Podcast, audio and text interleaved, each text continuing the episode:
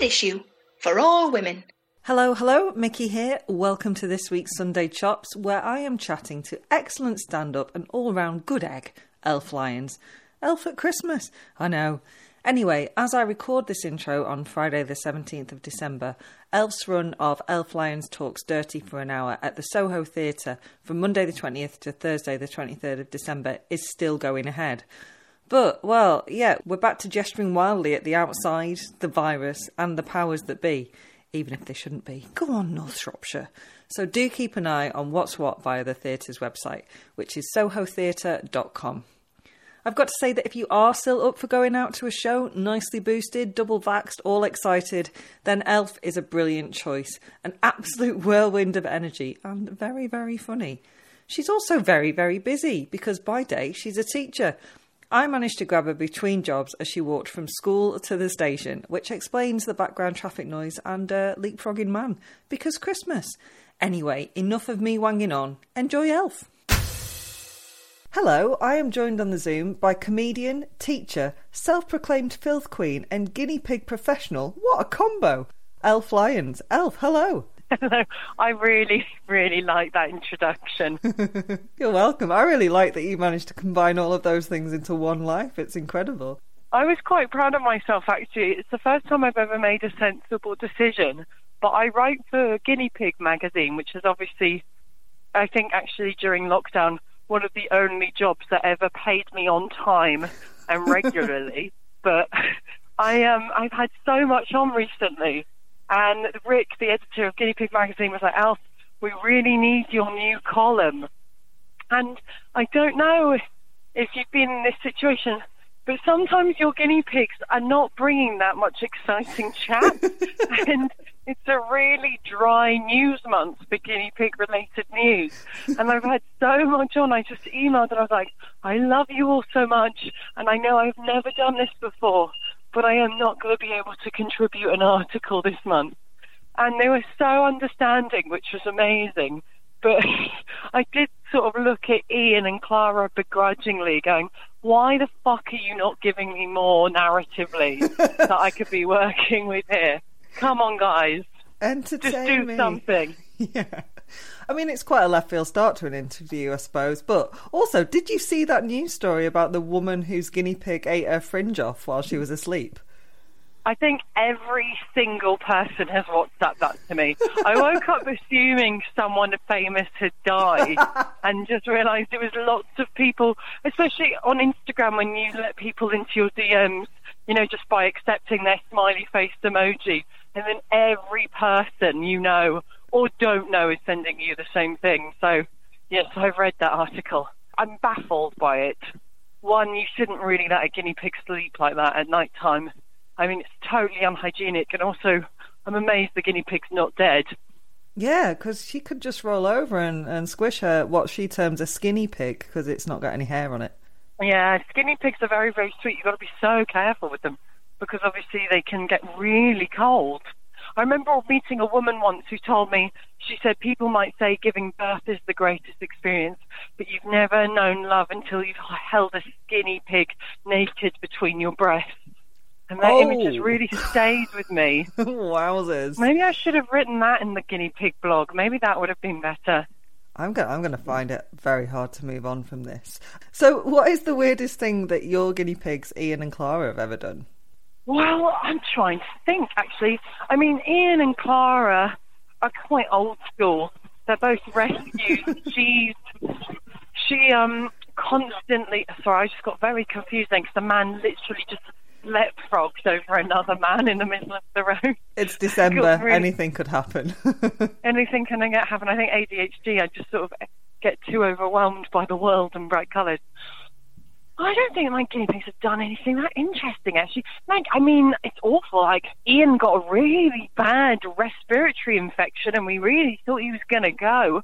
But, I mean, God, that made five hundred words easy to write.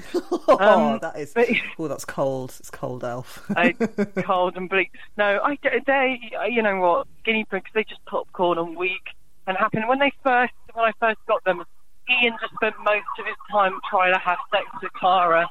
And Clara was just rebuffing him constantly. I suppose Ian Ian drinks a lot of water because he's diabetic. So I sort of spend a lot of, when I used to have him in my bedroom, it's sort of, I would just be heckled at the night with the sound of this guinea pig sort of deep throating a water bottle. I mean, it constantly. Sounds a bit like a microcosm of the B B C in the nineteen seventies, if I'm honest with you. Yes, that's sort of what I was recreating. that's the that's the sort of work ethic and environment we're aiming for at Guinea Pig magazine. I mean, as much as I could chat about our small furry friends all day, let's talk comedy. And even though you're only thirty, a wee whippersnapper, you've been doing comedy a long time now, haven't you? It's so nice you call me a wee whippersnapper because so many people now are like, God, you were so old. And I think, I'm not old at all. What nope. is going on with this world? We're becoming more age-focused, I think. Um, yeah, well, I started when I was eighteen, but I mean, you start, but you do, like, what, one gig a month, mm-hmm. maybe? And it's, like, to five of your mates at Dirty Dicks or something, and you're not really learning how to perform. I don't think I learned to perform till I was probably about twenty-two, twenty-three. And I, when I say perform, I mean, like, the basics of remembering how to breathe. And then I don't think I got good until... or, like, you know, a level that I'm proud of, until I was probably about twenty-five, twenty-six.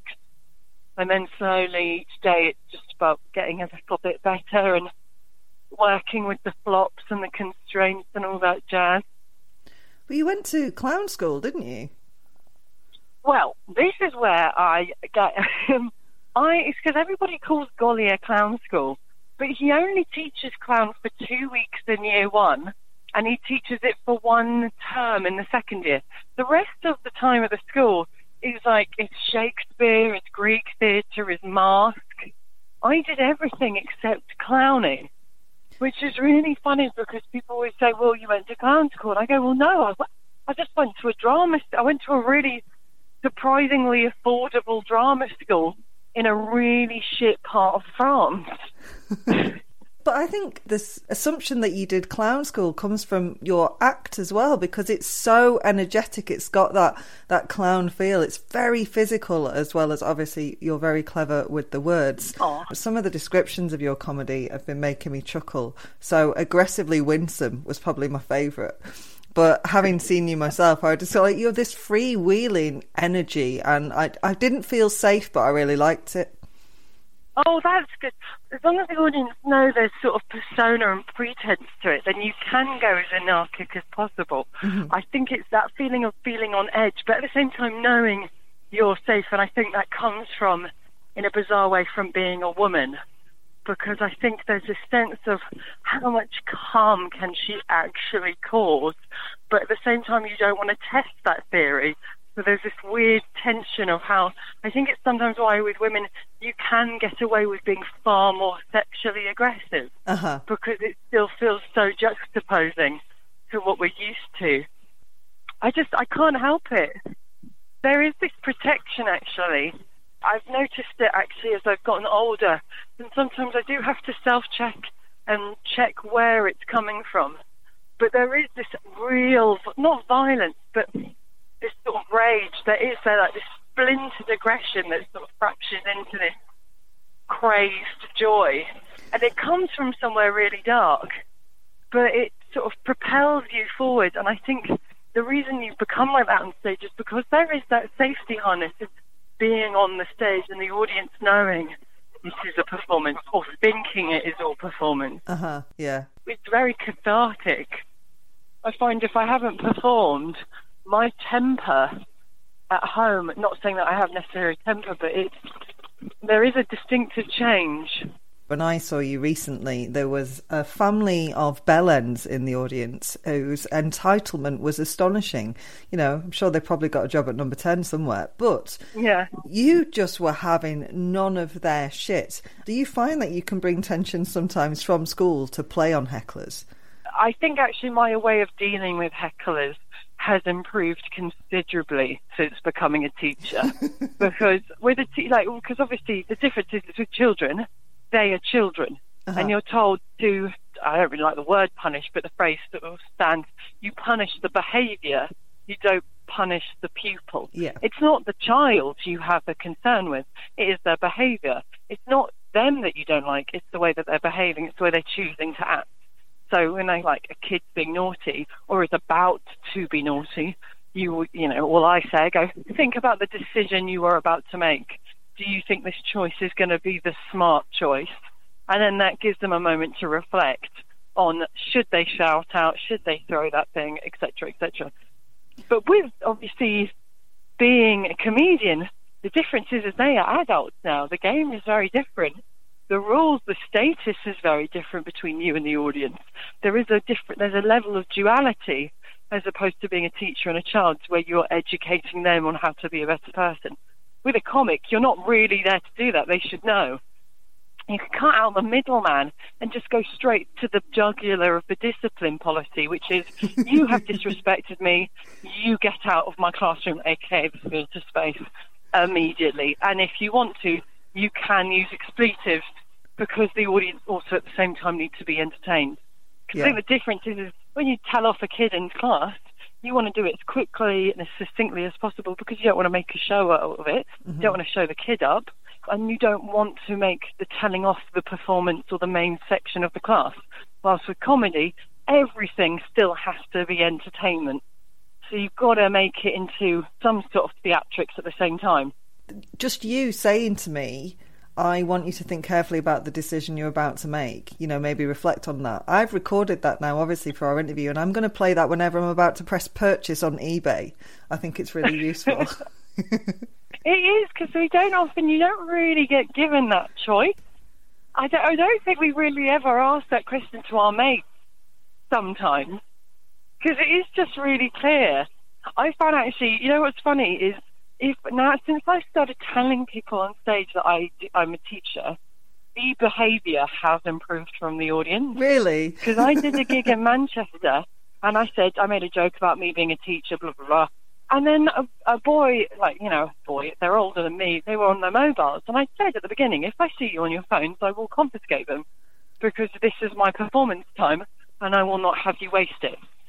And then I saw him on his phone, and I just simply said, hand your phone over to me, please.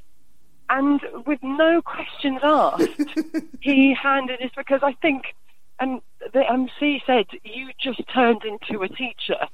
But because I'd said I am a teacher, there was this weird switch in his mind, the way he looked at me as a person. Because I think if I just come on as me, not mentioned it, and then asked for his phone, I don't think he would have given it mm-hmm. to me. Mm-hmm.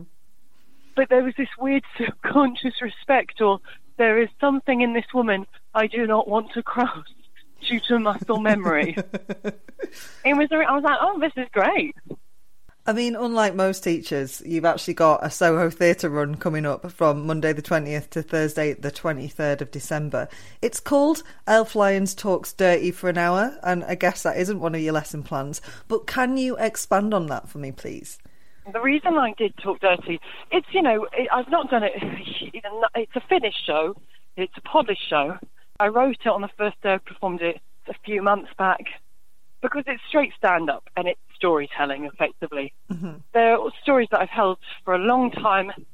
It's the most autobiographical of my shows. All my shows, traditionally, people have judged, I think, as you said, for being clowny. And the thing is, what's funny, especially in the comedy world, is people will put you into a box so quickly about oh, God, what yeah. type of comic you are. Mm-hmm. And that can be very frustrating, especially when someone says, oh, I've worked out what you are. You are a comed- a improv comedian. You are a musical comic. You are a surrealist comedian. You know, I think it can be really unhelpful to acts and how you view their progression. Also, you view their, you know, their creativity, their artwork, mm-hmm. um, their catalogue. That sounds really wanky, but I think my issue was lots of people were constantly saying that I just did physical mime and slapstick and clown shows, which obviously I do do loads of. But obviously stand-up was the first place, the first way I entered the game. And I do know how to do it. So it's one hour, quite simply, of me doing stand-up. And it's all the material that is just pure, it's just pure filth. It's just all the filthy, rude material that I would usually tell my friends. It's, it's very, you know, relaxed. And also at the same time, there's a narrative thread to it regarding, I've always hated this idea in comedy that in order to exist on stage, men have to show that they're vulnerable, which obviously they are, but there's this pressure for men to show. And then my dad died and my world fell apart, yeah, as if yeah. we didn't know that men cried already, or that men have to show they're vulnerable to prove they're an artist. And I think for women, the opposite side is, I have to show that I have endured an act of trauma. Mm-hmm. And I think it can be really unhealthy, especially when I'm teaching and you almost to make shows. The common thing that comes up from young women is, I don't have the right to exist on stage yet because I have not had something that has pained me necessarily. Ooh. Oh, that's really sad. Um, yeah, and it comes up a lot. And you, you know, and I think if you just, I've always said this, if you just want to do a show with an octopus for an hour, be a fucking octopus. Uh-huh. If you just want to go on stage and do a show about um, a, a Toys R Us and why it wasn't a good business economic model, then yeah, do that. As long as it's engaging and it makes you happy and it makes the audience happy, you don't need to give any other reasons in order to exist on stage as an artist. And that's always been a really big thing for me with all my work, like all the comedy and shows that I've made. They've not actually been that personal or to do with that sort of thing at all. But then Talk Dirty, weirdly, I've then done the one thing that I find quite irritating, not irritating, but unfortunate. So the theme of the show, it's all about filth and being rude and being a very sexually confident young woman and being a very sexually confident woman who has worked her way through her sexuality, but also has come into her sexuality when starting as a effective. I started comedy when I was a teenager, uh-huh. and the industry in twelve years has changed a ginormous amount. But the things that I think were allowed to go get away with when I was eighteen would really not be allowed now. And it's me more, you know, lots of funny, silly stories, but me reflecting on, especially being a teacher, I look at my year eighteen, you know, year thirteen, so eighteen years old, and I remember that age and how adult I felt, and I was dating much older men in comedy. But I look at those children, and that's what they are, they are children. There's a slight sort of political dark point that that is undercutting some of what I'm saying, but it's a, it's a, it inherently just a very funny, filthy show. But it's also me, I think, working through, especially in the light of how there's so many unfortunate sexual predators in comedy, yeah, about taking accountability for some of our our actions. It makes it sound way more deep. I didn't realise there was that sort of thesis behind it, but that's sort of what ended up coming to be. Do you think that there is a moment of accountability in comedy right now? I mean, I'm hopeful, but I've been hopeful before, and then it's faded away. I I think yes and no. It's women holding the men accountable, but I don't think a lot of the men are holding themselves and one another accountable. That sounds very unfair, and there are so many fantastic blokes in the comedy industry. There are so many incredible men, mm-hmm. like, who are just phenomenal and often don't get the attention that they deserve. And, and then it gets drowned out by the fact that one person who has achieved a lot of success is an absolute horrible predator. I mean, for example, like the horrific thing that happened with Sarah Overridden when it came out, someone made the point of how few men seem to be Instagramming or tweeting their horror and sadness regarding the news of the case, whilst it was almost on every single woman I know's Instagram story or Facebook thread or Twitter. It was an ocean of grief from women, wasn't it? Just yeah, yeah. And I think even though every man I know who I'd mentioned it to would go, horrific, awful, absolutely shocking, terrible, there is this level. At the same time, it doesn't quite hit and register the same way. And I think with comedy, sometimes men can unwillingly go, that is horrific, that person, I wish we'd got rid of them. But then there is this unintentional silence online regarding these individuals, and that can be quite difficult to deal with. Hollywood, the comedy industry, the music industry are all microcosms of the world that we live in, and the general world, mm-hmm. where you can get the loveliest men. Do they just stay silent because they don't want to upset their mates? Yeah, I think a lot of them do. They don't really know what to do. They're not being told what to do. And so tackling that and changing that isn't easy, and it's an ongoing no. process.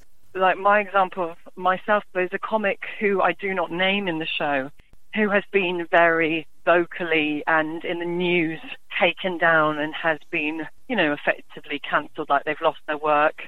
their show and everything's been removed offline, their career has been destroyed, and quite rightly so.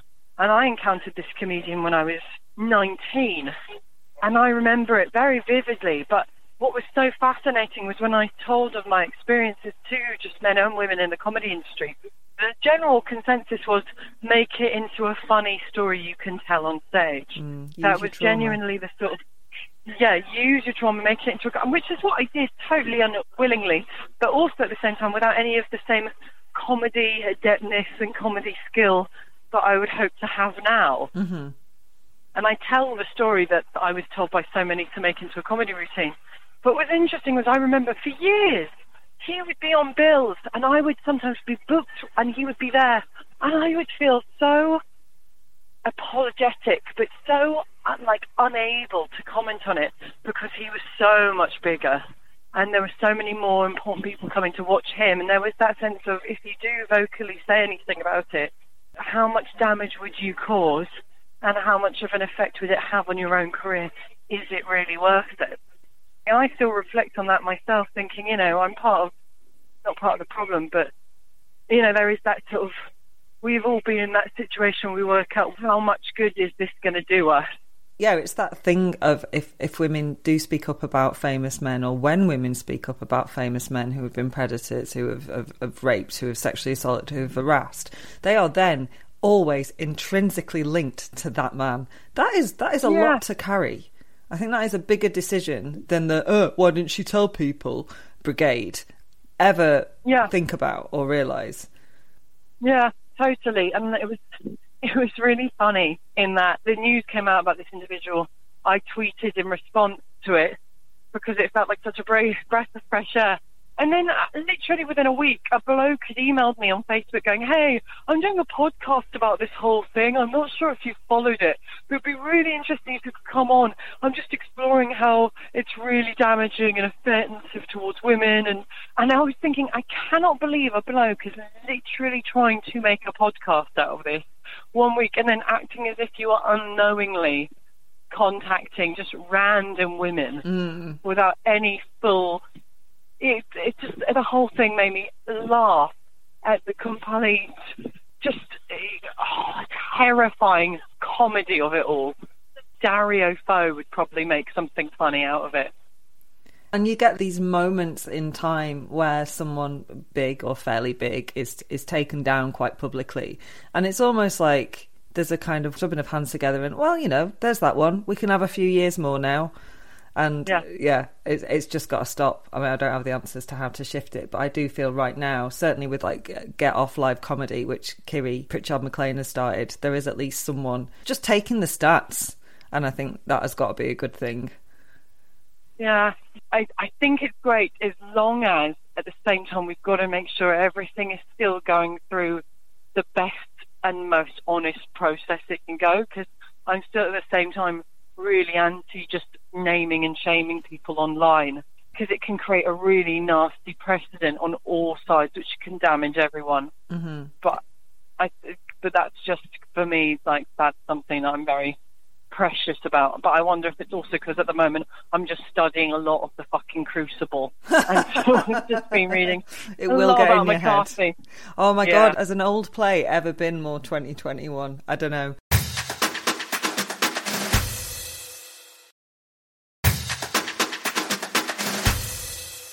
Okay, you brought up teaching, so I was just interested, because as interesting and horrible and different to how it usually is, the comedy circuit has been over the past twenty-odd months and counting. The education system has taken an absolute battering. How has it been? It's been exhausting. Mm-hmm. I, I mean, all the teachers around me are so exhausted and tired. I think as well, the disrespect towards teachers during the pandemic was appalling, and the attitude towards the teachers, and the fact that people really forgot them, and this idea that they stopped teaching during the pandemic, I, I was, which was bullshit. It's so offensive, and I will say it's offensive because it genuinely harms people, because children are losing a complete respect for education, mm. and the people that suffer on that side are then the children who then don't come to school, who don't feel the need to it, or the children who aren't able to attend online teaching. You know, it was a horrible time, I think, for many teachers, and so many teachers quit. They haven't had a pay rise in a very, very long time, or a pay increase. And the hours you're working are incredibly long. Like, I'm an N Q T, so I'm still jolly hockey sticks in my sort of aerial at the beginning of The Little Mermaid, just feeling optimistic and joyful. But it is, you're not leaving school until about six thirty, maybe seven, on like three nights out of five. And then the other nights you're staying until it's very, very dark. You're in there way before you need to be, because you have to be in early, because otherwise all the work when they're done. Mm-hmm. And you're not just teaching, obviously, people forget there's all the safeguarding involved. There's all the other cultural, you know, you're, you're a huge influence in these children's lives and development. And they will come to you not just about geography tests or history information. They'll come to you about a whole variety of things. So it's a, it's a weighty task. And I'm I'm kind of lucky in that at the moment, being the drama teacher and the N Q T, I don't have the same level of responsibility as my other colleagues. But at the same time, it's unfortunate as well how much drama has been cut, because you see so, so often drama is the subject they really need. Oh, well, you know, the art's never helped anyone. Just slash and burn it. It just boils my piss. I imagine it boils your piss more, because you're, you're right in it. So many children suffer from anxiety now more than ever. Mm. And so for that reason, in order to teach children how to communicate and vocalise their feelings and also engage with others in a time where everything's online, you need a subject like drama, which teaches them how to make their lives more accessible to others. Absolutely. Elf, let's go back to the comedy, because your Soho run starts on Monday. You're a comedian called Elf doing a show just before Christmas. I mean, is that fun? Oh, my goodness, absolutely. I love it. I love all the Elf, the two, three Elf-based puns that get thrown at me this way, and the comparisons to Will Ferrell. I'm really worried that I've made the show out to sound really miserable and dark. I will literally convey it is the silliest one-hour filth show of all time, and it is really, really enjoyable. I'm just worried I've made it sound way more hefty and intense than it is. Is the guinea pig sex party in there? I mean, I phrased that wrong. Yes, yeah. that that is absolutely in there. There's so much sex party-based stuff in there. It's just really sex-positive.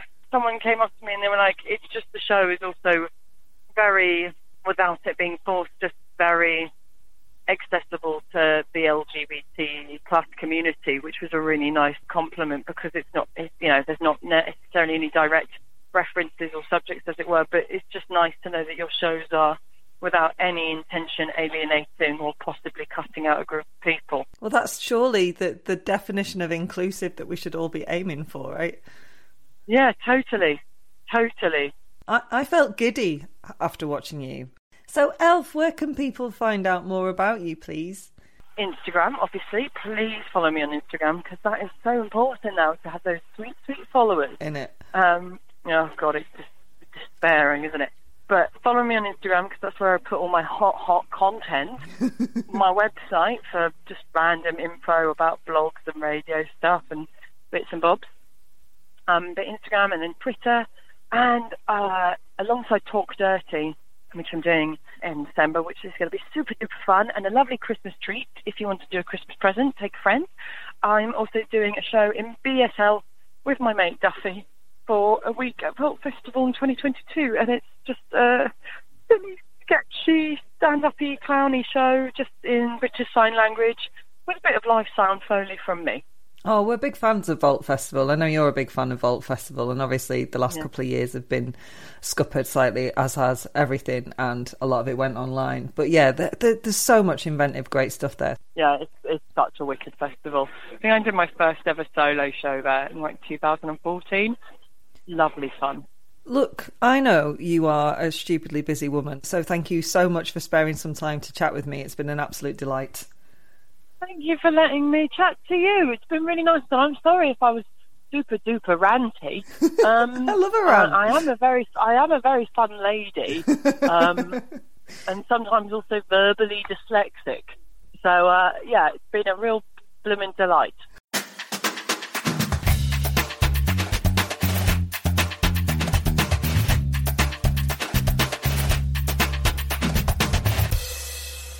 Standard issue. For all women.